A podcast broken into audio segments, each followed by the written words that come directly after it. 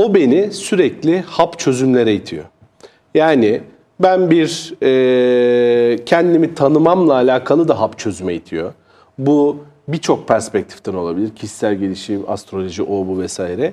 Ya da şirketimi hızlıca büyütmede de, de birçok hap çözüme itiyor.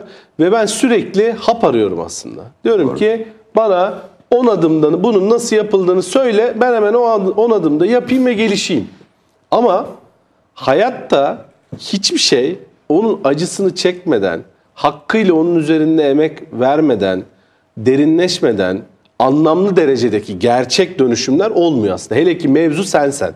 Yani burada kendini tanıma ve dönüşme hikayesi varsa bu aslında baktığımızda 10 adımlık bir hikayeyle olmuyor. Şimdi peki soru şu o zaman. Benim niye böyle bir çabam var? Ben neden hap arayışındayım? Orada ya da kim hap arayışında olur? Buradaki en temel şey şu. O hızdan çıkamayan insan ya da o kaçırma anından kopamayan insan ve o şey gibi aslında çok hızlı koşuyorsunuz. Bana hızlıca su ver. Bana hızlıca yemek ver. Bana hızlıca bilgi ver. Peki duralım. Durursam ne olacak?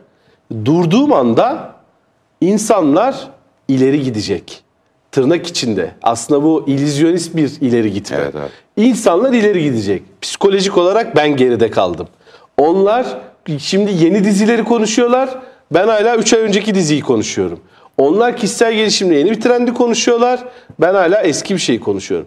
Eğer bununla alakalı özgüveninde bir sıkıntı yoksa aslında bütün mevzu bu. Yani sen birileri ileri gitti, hız aktı gitti, ben geride kaldımla psikolojik olarak barışıksan frene basabilirsin.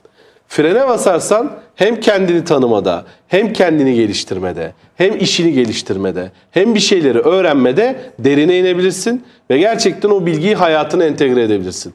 Ama bunun öncülü gerçekten orada bir özgüven. Eyvallah abi siz gidebilirsiniz sıkıntı yok. Ben buradayım. Benim bunu çözmem gerekiyor diyebilmekte. Ben bunu söyleyemezsem yine hep birlikte hep beraber koşuyoruz ama herkes ne yaptığını farkında değil.